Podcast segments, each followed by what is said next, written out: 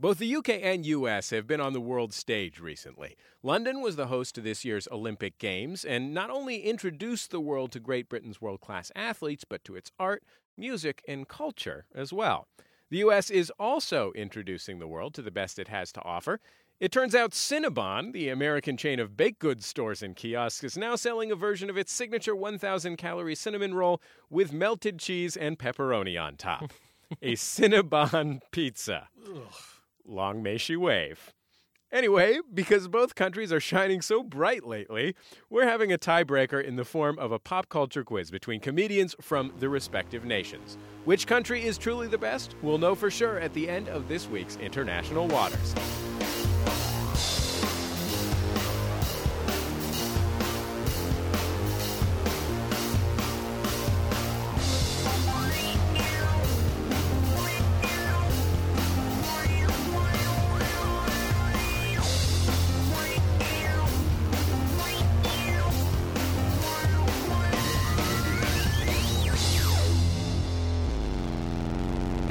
Episode of International Waters is supported by donations from listeners like you at MaximumFun.org slash donate and by the all-new Squarespace 6, which helps you create your own website or blog in how long? Just minutes. That's how long. They've got beautiful all new templates, an easy to use drag and drop interface, responsive design, which means that the screen scales to the size of the screen of your device, social media connectivity, basically everything you're looking for in a website. Go to squarespace.com, get 10% off with the code WATERS9. That's right, the code is WATERS9 for 10% off at squarespace.com. Hello and welcome to International Waters. I'm your host, Jesse Thorn. I'll be moderating this contest as usual from my luxury recording yacht in neutral territory. I actually took a little detour through the Bermuda Triangle last week, which is why I'm currently afloat in the negative dimension, a nightmarish hellscape where time has no meaning. If you listen closely, you can actually hear the cries of wayward seafarers who are currently imprisoned here. Wait, listen. And listen. Seaward Wayfarer. listen for it. There it is. I heard it. Let's introduce our competitors. Playing for the nation that thinks ranch is a flavor, a stand-up comedian from uh, Los Angeles by way of Chicago, Miss Cameron Esposito. Hey, Cameron, how you doing? How are you, Jesse? I'm fantastic. Also playing for God's United States, a stand-up comic who can be seen regularly at the legendary Largo Theater in Hollywood and heard regularly on the Pod F Tompkast, Mr. Paul F. Tompkins. Hello, Paul. Hello, Jesse. Hello, the world. Very good. I'm glad that you're introducing yourself to everyone right off the bat. This is me, Globe. Playing for the nation that likes its iced coffee warm, a comic sports fan and co host of the hit podcast The Bugle, missing some cricket today to be with us, Andy Zaltzman. Hey, Andy. You don't know how lucky you are to have me when there's cricket on. Joining him will be a Welsh Iraqi comedian, that classic combination, an actress who's also one half of the sketch team The Behemoth and is currently filming a TV show called Stella in the UK. It's Nadia Kamil. Hey, Nadia. Hey, bore da, that's Welsh. It's actually Welsh for good morning, so that applies to you and not us. That's how generous I am. Well, gang, uh, thanks for being here. Let's get this thing started off. We're going to start the show with a little pop culture warm up that we like to call What's the Story? I'll be asking our panelists questions about a variety of recent cultural events. They'll be awarded two points for correct answers, as well as points for incorrect answers that are funny, which are called jokes. Since buzzers would alert the hellspawn here in the negative dimension to my whereabouts, I will be asking each team to choose a buzz in word that they think best represents their country. Uh, UK, if you could pick one word to describe the spirit of Britannia, what would it be? Right? the best. I think in honour of the cricket, maybe silly mid off. Silly bit there. That, yeah, that, I mean, that might not travel across the Atlantic, I don't know. Gold, maybe, after the Olympics. A golden nation. Okay, I like gold in the spirit of the Olympics. Um, we all appreciate the solid work you did hosting the games this year. U.S., if you were to pick one word to describe the spirit of old glory, what might it be? For me, I'm thinking Phelps right now. let me let me lay it out on you. Mm-hmm. I'm Uh, always the thinking gentleman Phelps. smokes marijuana, still gets it done. Do you know what I mean? Like what's more American than go. that? Sometimes he's even last off the blocks. He's losing till the very end, pulls ahead. and also, he was just born to do that. You know, genetically perfect for that. Phelps. Oh, also, he eats a ton of food every day. Yeah, a ton, Yeah. More cal. That's he eats Amer- how American is 50,000 calories a day. It's just we don't burn it off. The rest of us That's right. then allow that to sit and become our bodies. But he puts it into the water as energy. Sort of the way that milk becomes cheese. Yeah. And also, he eats nothing but eels as well. That's what makes him such an effective swimmer. You are what you eat. So, UK will be ringing in with gold, celebrating their s- fantastic hosting performance in the Olympic Games. The US will be ringing in with Phelps, celebrating waking, baking, and winning. um, buzzwords ready. Let's start. Which daughter of a former president recently mentioned that she's considering a career in politics? Phelps. U.S. You're already enjoying I yourself. didn't, I didn't anticipate uh, enjoying saying that so much. It's nice. um, Amy Carter. Uh, that's incorrect, although I like the idea of that. But she's a former president's daughter. that is true. Also, follow up point I didn't know she was alive. How American is that? is that person alive? You Okay. thought she had predeceased I don't Jimmy know. Carter? Yeah, I just. Who's alive anymore? Is what I'm trying to say. Go- Oh, Cameron, good question. That that is not correct, but I will give you a point for boldness. Does it, does it throw over? Gold. UK, what's your guess? Uh, I think I'd go with Dolores Polk, James K. Polk's. She's now aged 143. Oh, it's the prime time to get into That's, just probably, politics. that's not old enough, is it? She's aged point. Who's alive? 170. It's about experience outside the Beltway, right? That's what you, can't, you cannot buy that Yeah, level of life outsider. experience. In this case, it's outside the uh, corporeal plane as well. Yeah, but I mean that gives Um, her so- a different perspective. I mean, too many of today's politicians are alive. Yeah, far and too that gives many. them a very narrow view. On the, I think dead Yeah. people have a much more objective view of political issues. Yeah, like Medicare. Yeah. You know what I mean? They don't need anything. That's right. They've been through that, Care. and they've come out the other side, so they don't. Yeah. Yeah, they can. This is where we get the idea of the death panels. This, th- that was biting political satire. Thank you. Paul. Thank you. the legendary political satirist Paul F. Tompkins. Um, both of those are incorrect, No. but I'll give you I'll give you the UK a point for that as well. The correct answer is actually Chelsea Clinton. I was going to say that, Oh, I forgot she was a but only because I Yeah, thought of the and- bun. We have a bun here called a Chelsea bun. Oh, wow. Is it getting into politics? In related news, Jenna Bush, the daughter of George W. Bush, recently mentioned that she's considering getting into Margarita Mondays at Taco Loco. okay, this British boy band recently had a viral video hit with a cover of the 90s alternative rock classic Wonderwall. Phelps. U.S. The new Beatles? Is that a It has to be One Direction. Because here's why I say it's One Direction. That's the only band I know of from from uh, your country. I, like ever. I've You know never what? heard of Rolling Stones. I only have heard of, of They're not even a band. They're a bunch of replicants. you know the story behind One Direction is that they were uh, they were all um, snooker players. That's not even a sport that exists here. Talk in our terms. Say billiards. And, uh, you understand. And by billiards, I mean pool. They they Say pool. they got they turning into the they music man? all had the same dodgy curry, and they became terrified of spheres. And uh, started to give up Do you see snooker. dodgy curry? Put it in the boot. That's a fact. Um, I am giving one point to the U.S. Your two points to the U.S. Excuse me, because it is correct. It was One Direction.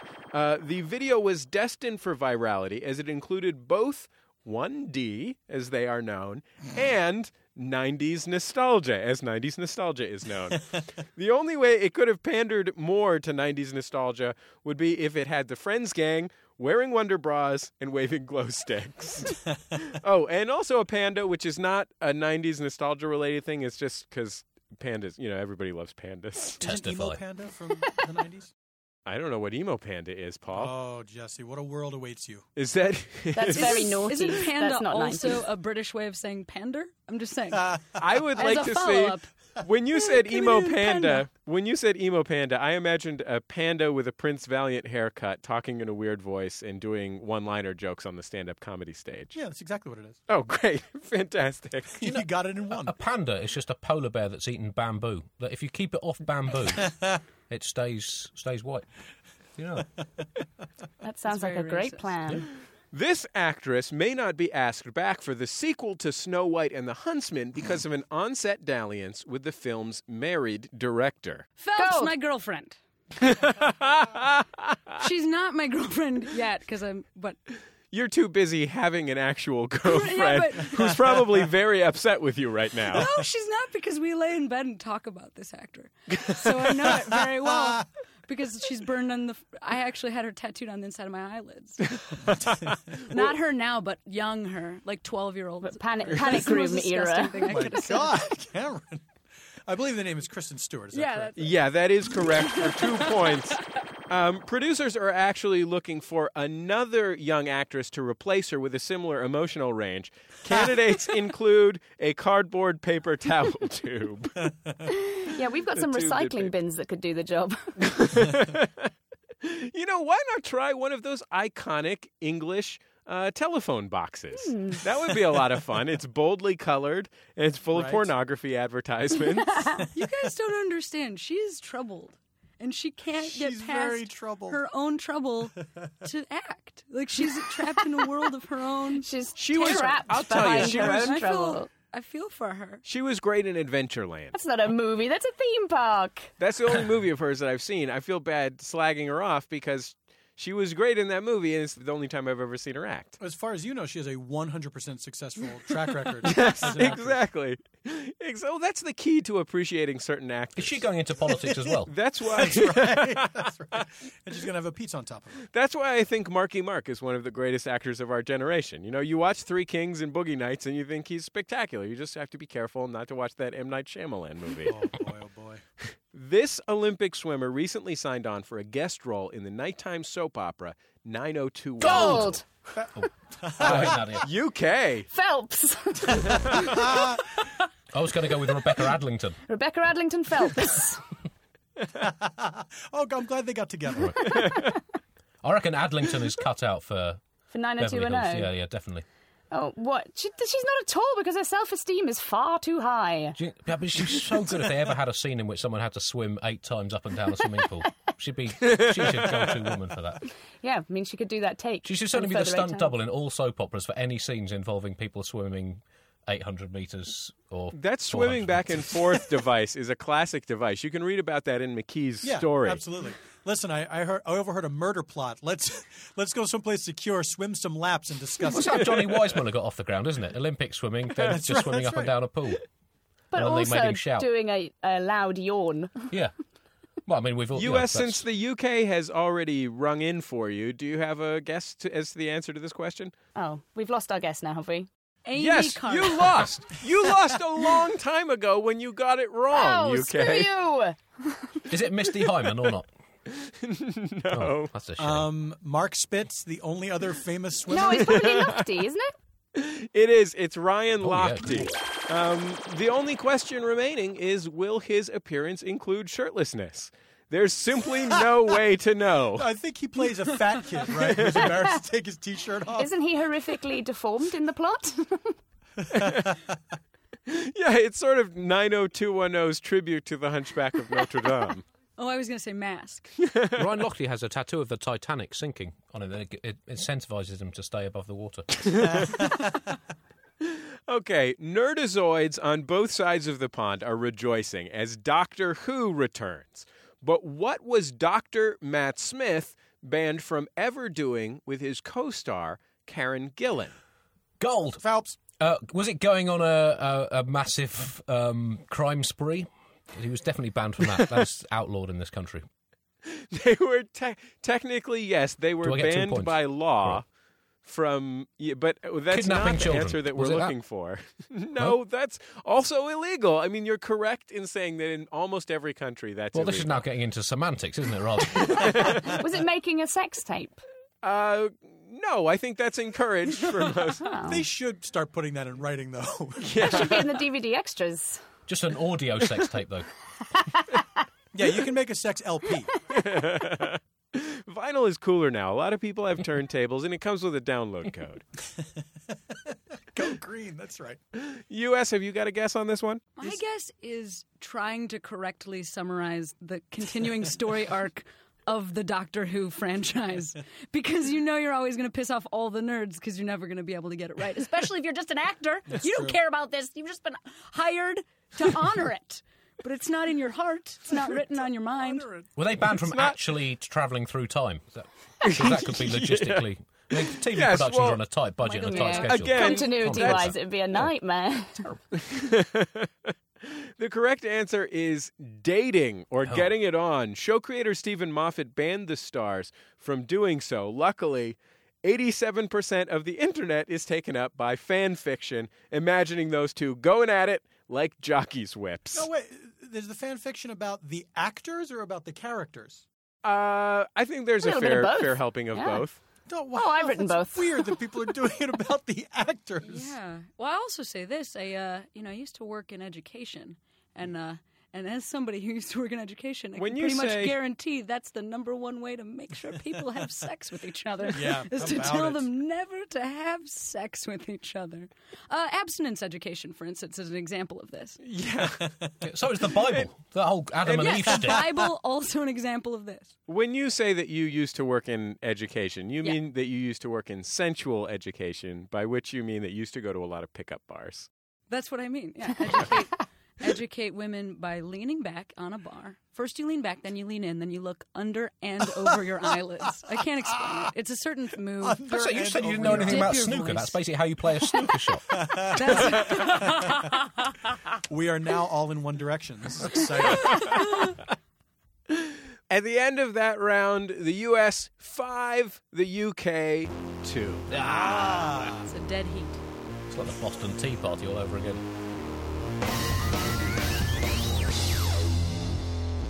You're listening to International Waters with our teams Cameron Esposito and Paul F. Tompkins representing the U.S. of A. and Andy Zaltzman and Nadia Kamil representing the United Kingdom. Next up, we've got another round of now that's what I call a music round.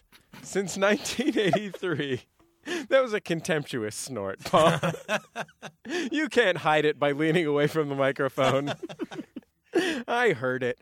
Since 1983, the Now series of music compilations have been collecting the pop hits of the day onto one handy album for those who love music, but only so long as it's something they've heard playing in a mall food court. We'll give you the year the compilation was released, and we want our teams to identify the song.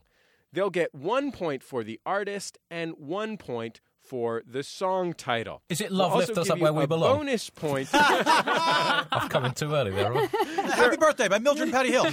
You guys are early. You're early.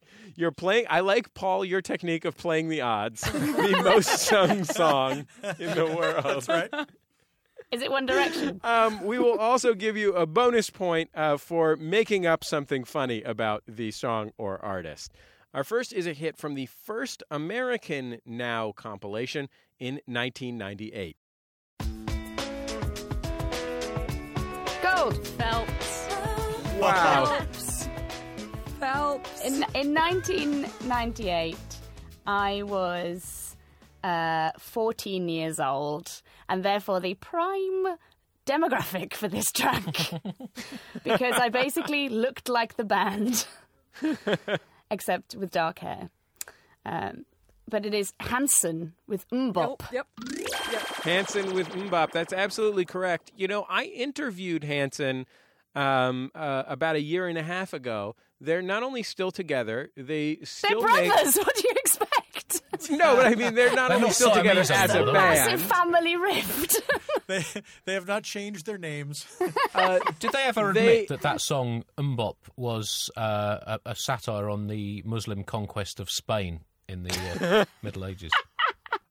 I agree with. I think Nadia made one of the most salient points I've ever heard about MMMBop, which is that Taylor Hanson. Is that the middle one? Do you know this, Nadia? Is that the middle one? Taylor. They're all Hanson to me. They change on a yearly Okay, basis. well, I'm They rotate. then I guess one of us knows a little bit more about Hanson. Um, but Taylor Hanson, because I think I was probably also 14. He looked like I had such a cr- he looked like every girl that I was interested in, plus myself also. He Oh, he was such he a was the dreamboat. most he was the most beautiful. What a what a young Bowie. Do we you had think? in that are you What a- suggesting, Cameron, that you discovered your interest in uh, your romantic interest in ladies through the band Hanson? Well, I'll just say this: Tilda Swinton wasn't a thing yet. You understand? How, where else was I supposed to get this Are, information? now, are you also saying that your type is basically women who look like you? Uh, d- yes, of course. Have you never seen a matching women look homosexual like cou- couple, Paul? I think matching homosexual couple is a, a significant phenomenon. I thought that was a thing that happened with heterosexual couples too, where it just it happens over time. I didn't Yeah. think that you start out that way. they all end up looking like their dog. Is that how it works? I it think works? you don't realize it at first, but then as it proceeds, you start to isolate the things you like about that person. She has very similar forearms to my fore, and that's what Sure. drew me to her. It was I was all forearm all the time. Oh, you guys are still in the honeymoon stage where you're comparing forearms. not not Yeah. only are the Hanson brothers just fantastically nice guys and really talented as well. Um, I I listened to their most recent album. I thought it was really quite good. But they run this songwriting camp in, I believe it's Oklahoma, where they're from. of course it is. And uh, at this songwriting camp, they sort of get together with other musicians from all kinds of genres, um, and they take a day and write and record a song together in unusual combinations. And I found out about this because I believe it was Taylor wrote and recorded a song with my friend Andrew W.K. and Weird Al Yankovic, There we go. which is a great team if I've ever heard one. It's quite the supergroup. Another uh, fun fact about Hanson is that they're all attracted to each other. And the more time they spend with each other, the more they isolate and realize the things that are similar about themselves and each other. They actually met whilst training to be a junior SWAT team. when they were put together undercover as a. As We're brothers. learning a lot of fun facts about Hanson. to deal with junior bank robberies. Junior hostage situations in It's general. to try and stop Bugsy Malone ever happening again. That's that's right. Well, I'm going to give the U.S. and the U.K. two points for enthusiastically embracing that question. um, let's go on to the next. A little further back on this one, our next song is from the British. Now that's what I call music three, Can which I, was can I say yes. very quickly. The title now that's what I call music. Whenever there's a new one, I always feel like it negates the previous. Now that's what I call music. Like someone who's constantly saying, "I was wrong before." Now that's what I call music. I almost feel like it could be a longer that even. Now that's what I call music. Throw in you know? four A's. Yeah. But by the time you get to now, that's what I call music 26. That that is just now that. But then you have Crocodile Dundee going, no, this is what I call music. Right, right. And he's just holding a larger CD And than what you're holding. You're just like, I get it, Crocodile Dundee. You were in Crocodile Dundee. But you stop saying stuff from Crocodile Dundee. Leave it to those of us who weren't in Crocodile Dundee. Crocodile done don't. oh man, you guys are gonna make him get in his Subaru and drive away. Hello. He- he was in- Okay, here we go. Next up comes from the year 2000. uh, Phelps, Wow. Yeah. Sting, beautiful day, ish. I don't know. Sting, Oh, not. it is. It is not Sting. You're Incorrect. You too. It is U2. I hate with Beautiful myself. day. I don't know anything about anybody. Wait, he wears glasses. His name is Sting, right? Bono. He helps the universe. I'm thinking of Sting. He has long sexual intercourse How- late in nights with his girlfriend, wife, Trudie, and then he helps people in Ireland. Sure, sure, I'm and he's- thinking of the same person. And right? he's known for his signature in? hits, "Start Me Up" and "Brown Sugar." yeah, that's he was in the police. How And did he you did- jump in his so long, dark confidently? hair. You jumped in His so long, confidently. He did that. Fa- he did that famous concert on top of his Abbey Road studios. That's right. After you learned to play the sitar. Yeah.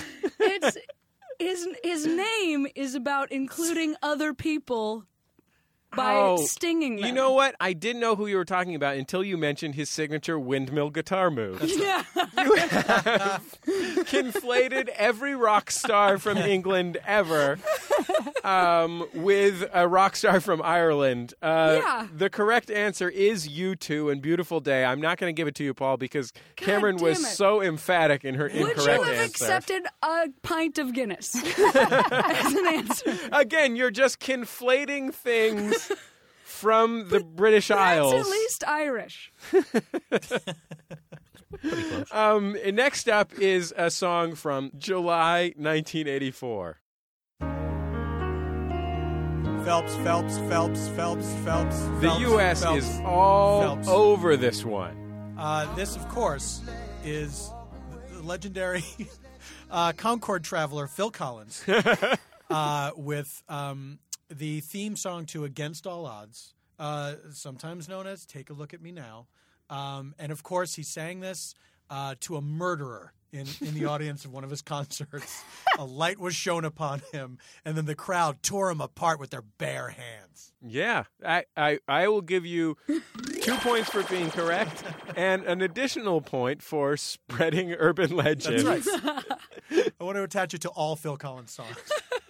Did you know that during their heyday, Hanson were known for kidnapping people, harvesting their organs, and they would then wake up in a Mexican bathtub full of ice? That's right. Did you know that their hair didn't belong to them? They were each injected with Trotsky's DNA. That's, that's where the Mexican link came from. Ah. That's why Americans are so terrified of them. Okay, let's go to the UK's now number 79 from July 2011.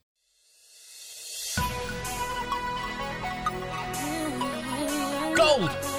Oh, wow, Andy Zaltzman. Wow. Uh, What's your answer? Well, I can't remember the exact title of the song, but I do know it was Bob Dylan's new direction that he was uh, launched last Post year. electronic. I think it was called um, Overground Homesick Blues. I think it was a kind of callback to. It sounds a bit like a woman in the bath. Yeah, Like, was always good "Ooh, looking." it's too Yeah. warm, but I like it. yeah. It's just I think that's the same woman that he wrote all those albums about in the seventies that he got cranky with, but her having a bath. He always goes back to that. Ooh. That is just profoundly, wildly incorrect. I'm going to give you a point for it because I'm a public radio host, and if I ever did anything against Bob Dylan, I would literally be murdered. they would call you Judas. yeah, and they would they would take an axe to your microphone. exactly. I would be assaulted by a horde of drunken baby boomers, drunk on Merlot. Certainly driven out of Greenwich Village. Um, U.S. team, have you got a guess on this one? Is that Jedward? I Is that what they sound like? wow. I don't. Come I don't- on, guys. It's a joke to us as well. Come on. They're not going to make it to the Now album. no, that was Nicki Minaj. Oh, my with God. Super bass. Nicki Minaj, who is What? known for alternating between being a very good rapper and the world's worst pop singer. You know, I think that we all should be taken a little bit off the hook on this. Here's because nobody's ever heard the beginning of that song. That is a song you hear the middle of before you change stations. That's right. At the end of that round, the U.S. leading with 10 points to the UK's 5. Wow. I want Ban Ki-moon on this. Jesse, if I'm not much mistaken, that means we have twice as many points as our opponents. That is I would characterize it as double Uh, the points. I don't think you should jump to conclusions in that way. But that's way too early to say that. Oh, you guys also, are on if we're going per right. capita, guys, we're still very much ahead.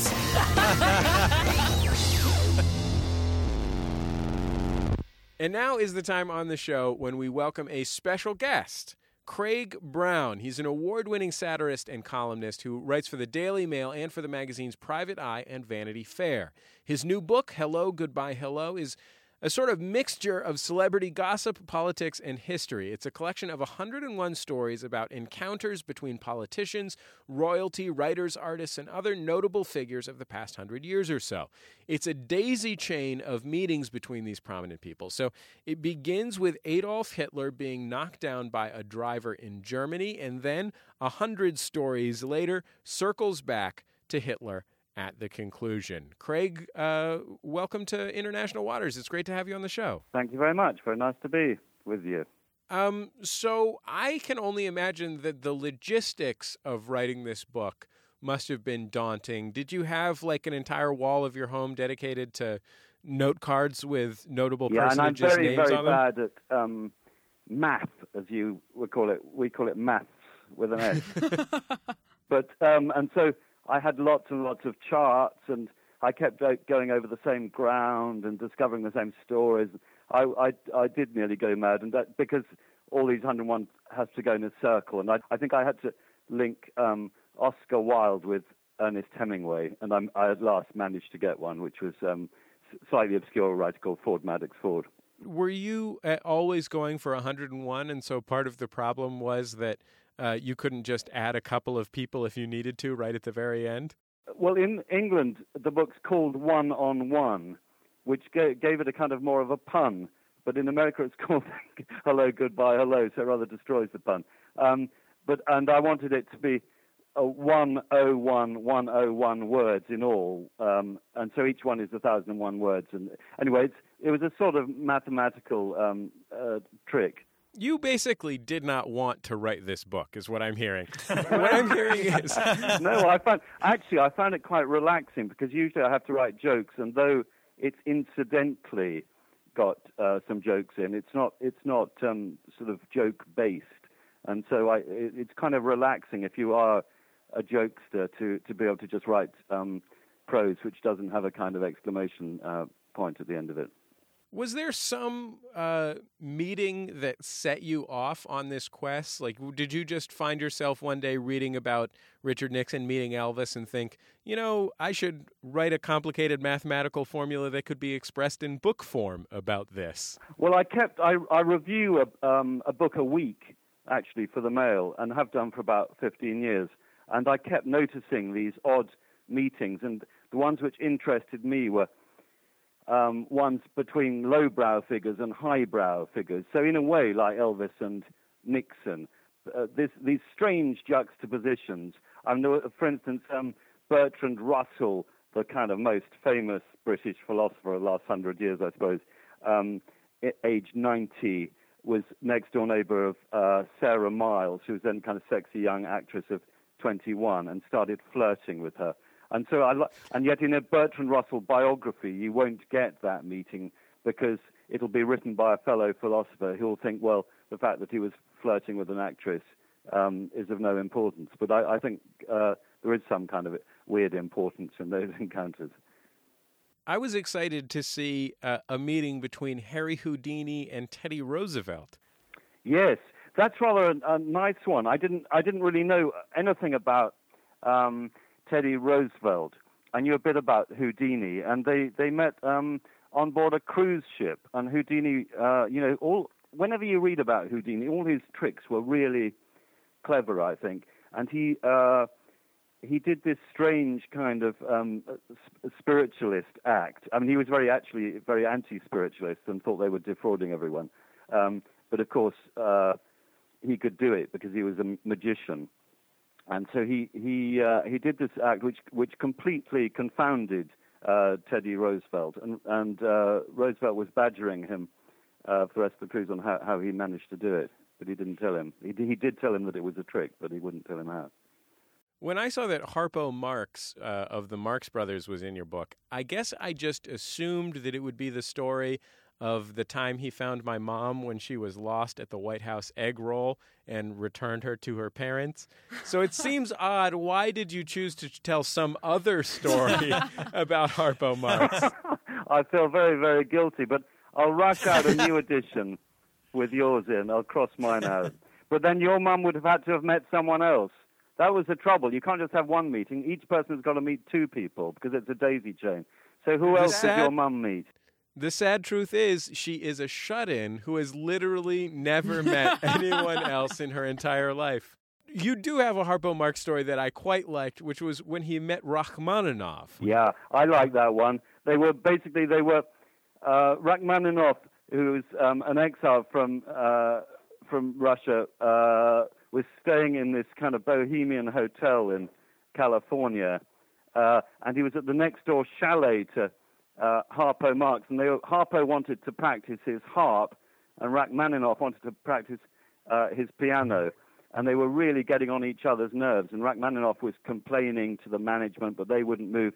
Anyway, eventually Harpo uh, won the match because um, he started playing. The, basically, Rachmaninoff was was famous for one tune which he'd written aged 18, which is Prelude in C sharp minor, I think.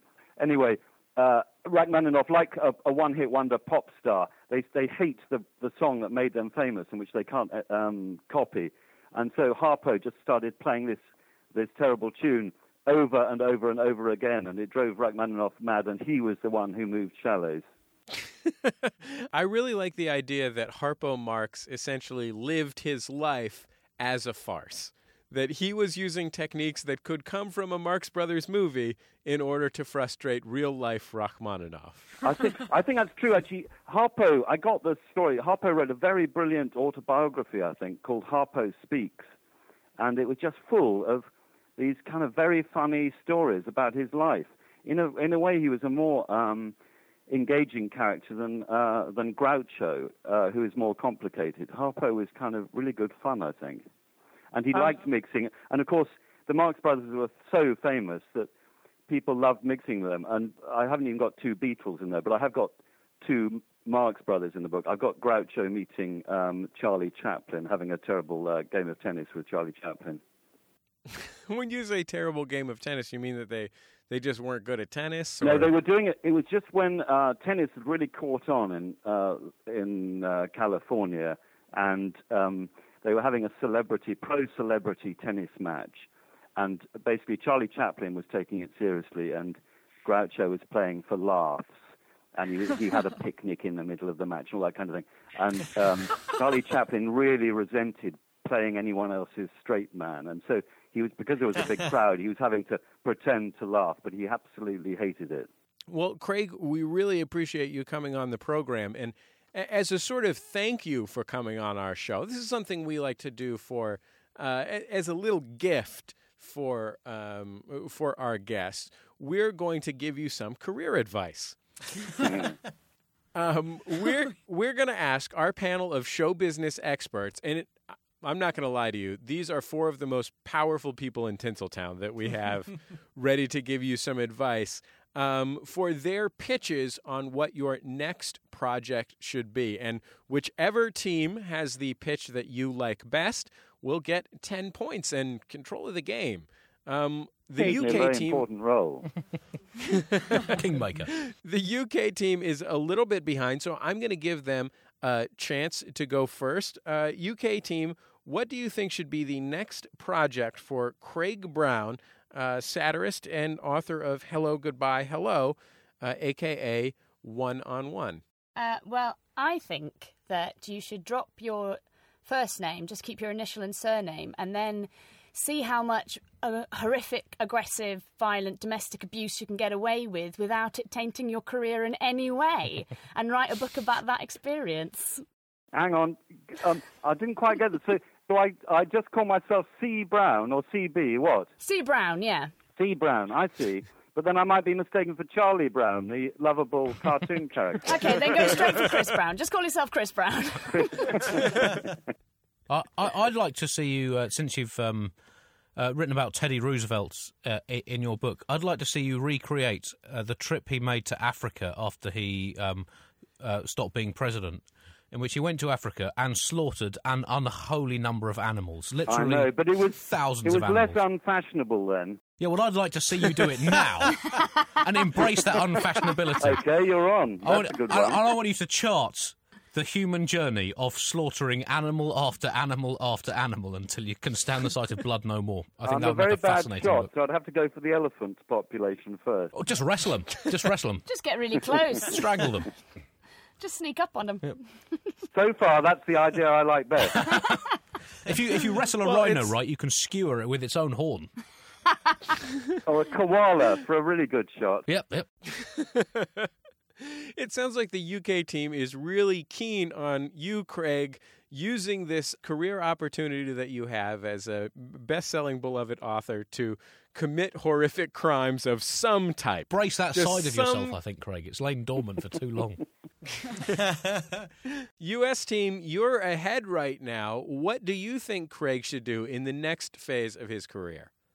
Well, Craig, I really appreciate the the the content of your book right now about meetings that have happened, but it leaves me curious about what happened right before those meetings. I know that um, whenever I've met people, I was that were my heroes, that I was really impressed um, with in, in advance. um, I guess what I'm saying is I want like a chronicle of nervousness um, and car farting.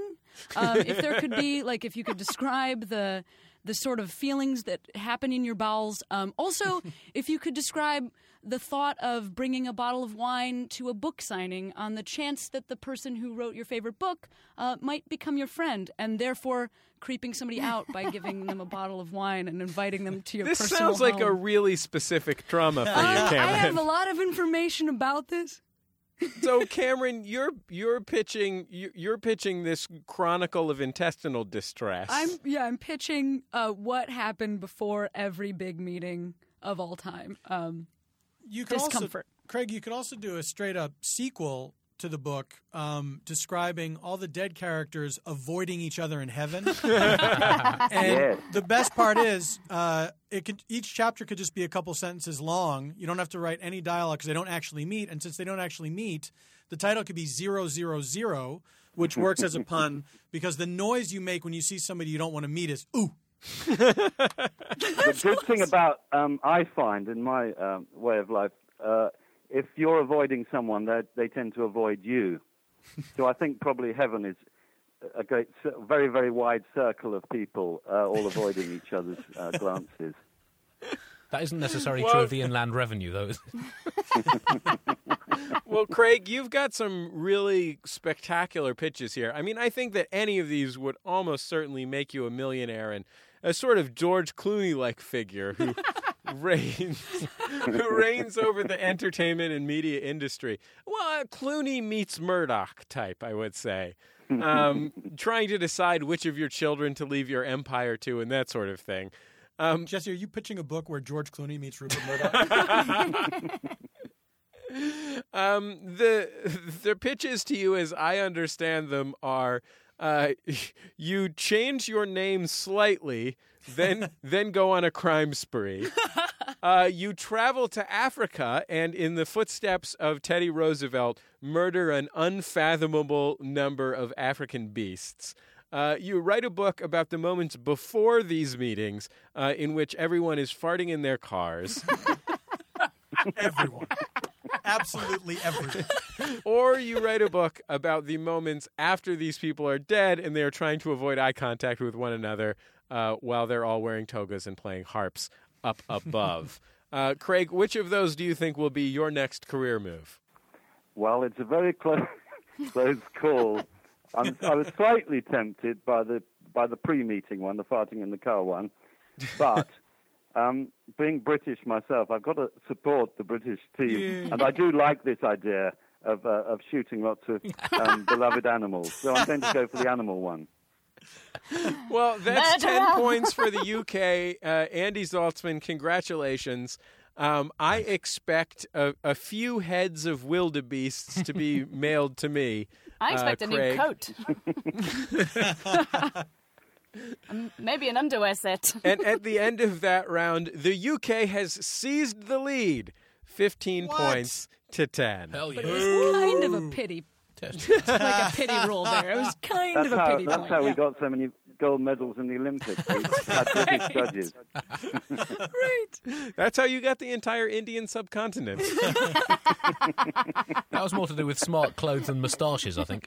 and solid ships. Oh, just give it to them. They've lost so much.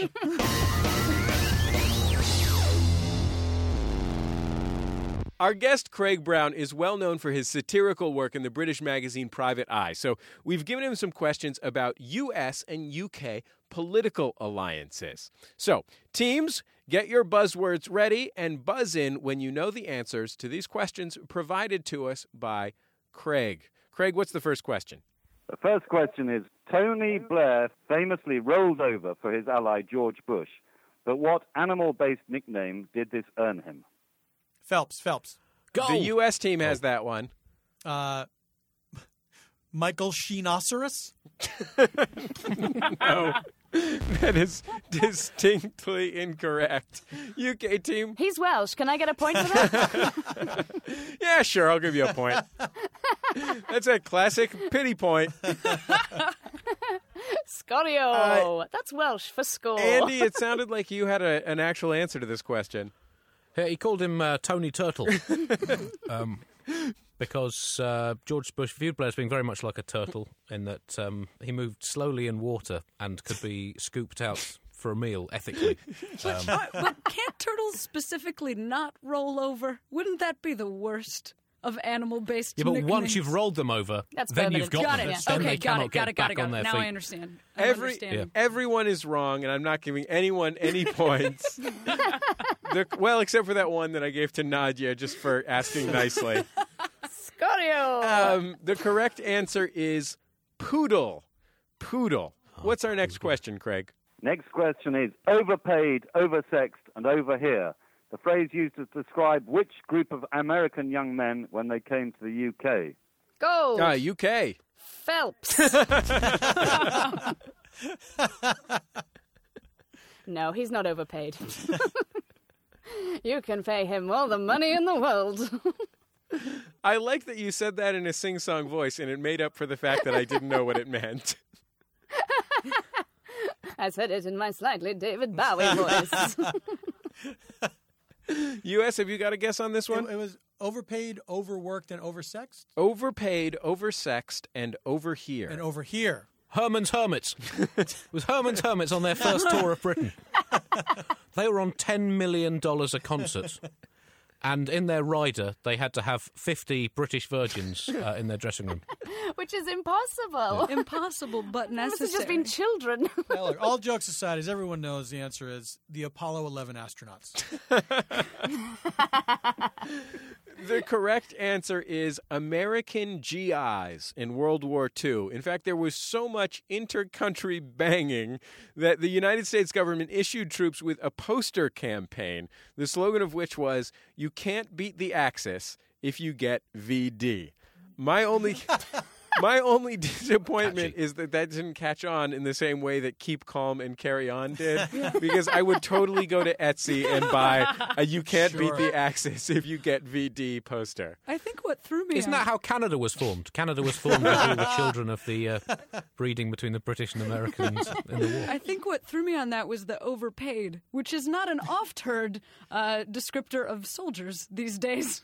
Yeah, the so-called greatest generation, those millionaires. But they were paid in a lot of chewing gum, I believe, which was highly valuable at the time. Craig, what's our next question? The next question is In the 2010 film, The Special Relationship, who starred as Tony Blair and Bill Clinton? Gold. UK. Eddie Murphy. And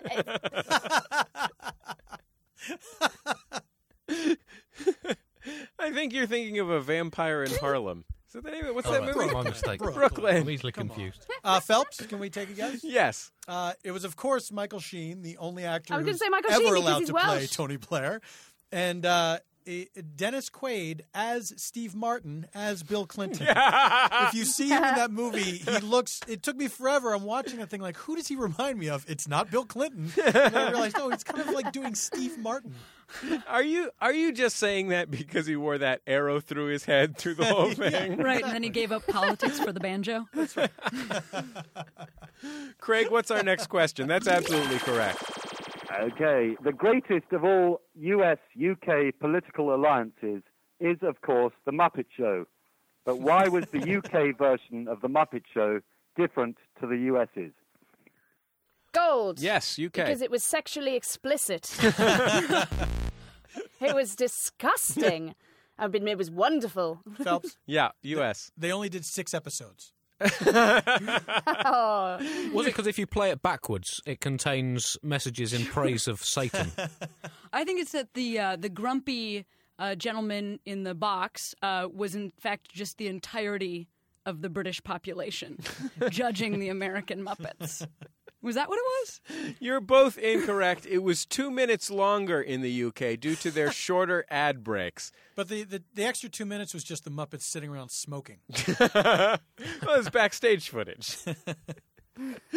um, well, Craig, I sure appreciate you coming on International Waters. It was really a delight. Thanks for, um, well, you know, thanks for graciously accepting that career advice that's going to make you an international super celebrity. I'm going out with my gun tonight.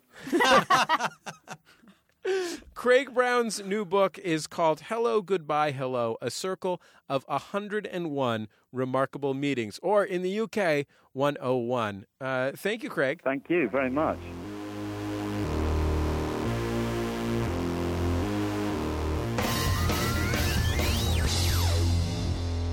So, with a score of 20 to 19, the UK barely holding the lead, we come now to the final round. The winner of this round will receive 1,000 points, thus rendering all of the past rounds Why didn't we just do this one?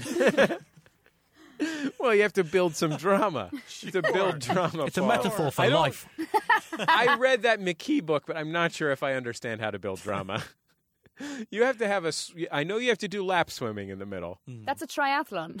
It's just like in that film, The Usual Suspects, when you find out it's all that one guy making it up anyway, so he might as well have told you about a dream he had. Sure. Oh, spoiler alert. Anyway, They've had time.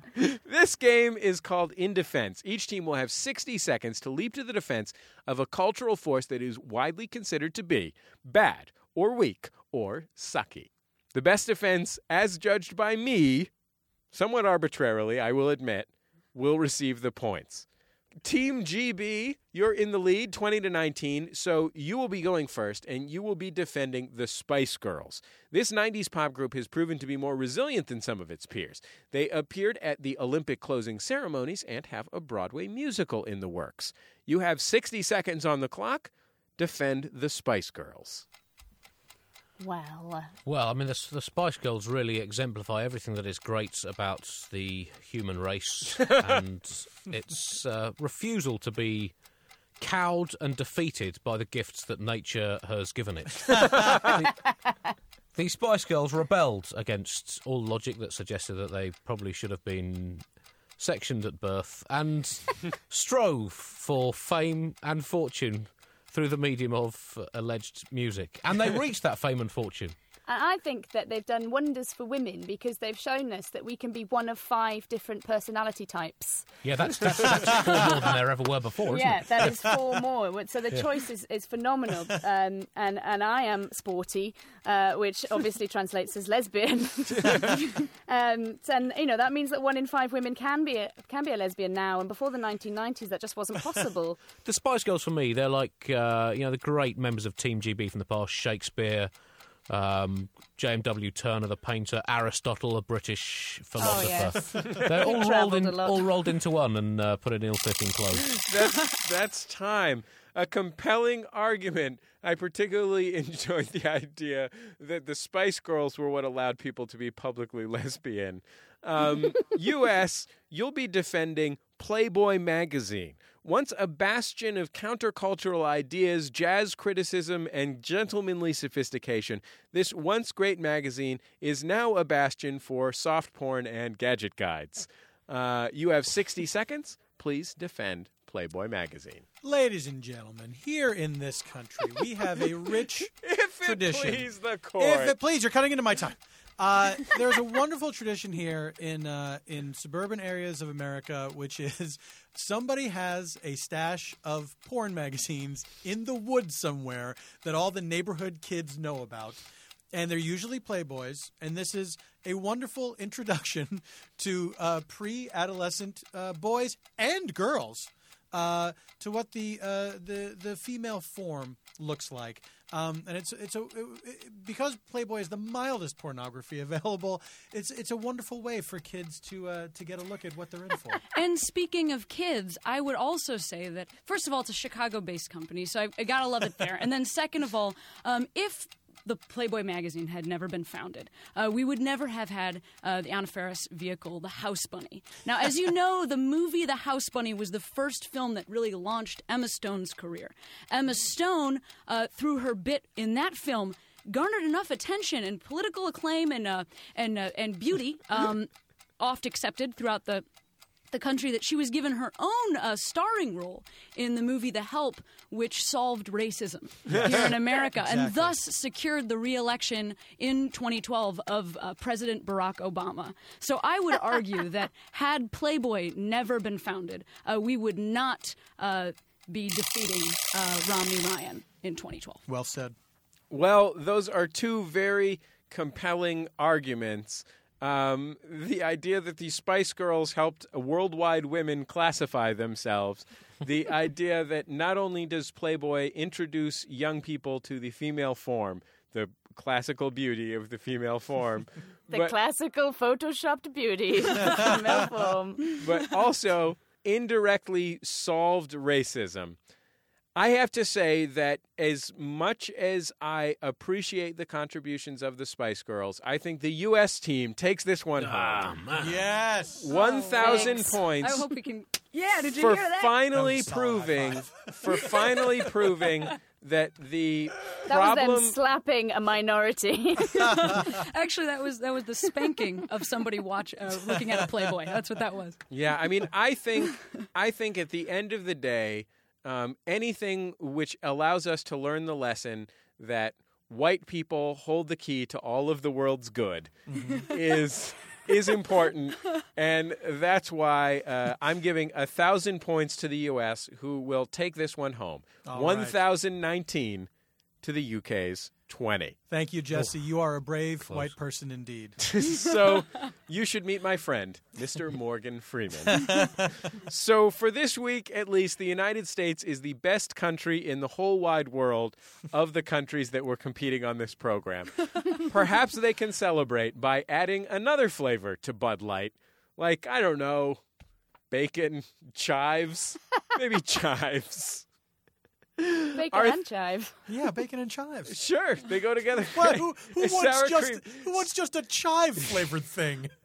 sour like a cream, breakfast bacon, and a lunch. chive. Can it be crinkle cut? Crinkle cut Bud Light? Crinkle, Crinkle cut Bud deep Light dish, with- crinkle cut, bacon and chive Bud Light. with sour All right, cream. with some mustard in. Chuck a bit of mustard in there. Yeah, how very British of you. Exactly. You think French you can mustard, throw a little mustard into everything. Why don't we don't just you? pour vinegar all over it? No, no, Where's your brown sauce drink. now? uh, thank you to Cameron Esposito, uh, Paul F. Tompkins, Andy Zaltzman, Bye. Nadia Kamil. Uh, Diolch. that's this week's International Waters. Goodbye, gang. Hi. You've been listening to International Waters with me, your host, Jesse Thorn. Playing were Cameron Esposito and Paul F. Tompkins for the U.S., Andy Zaltzman and Nadia Kamil for the U.K., with special guest Craig Brown.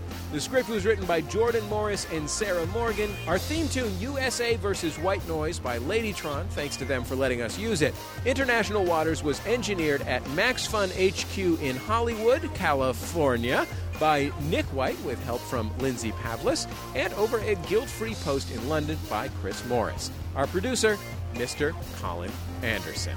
We'll talk to you next time on International Waters.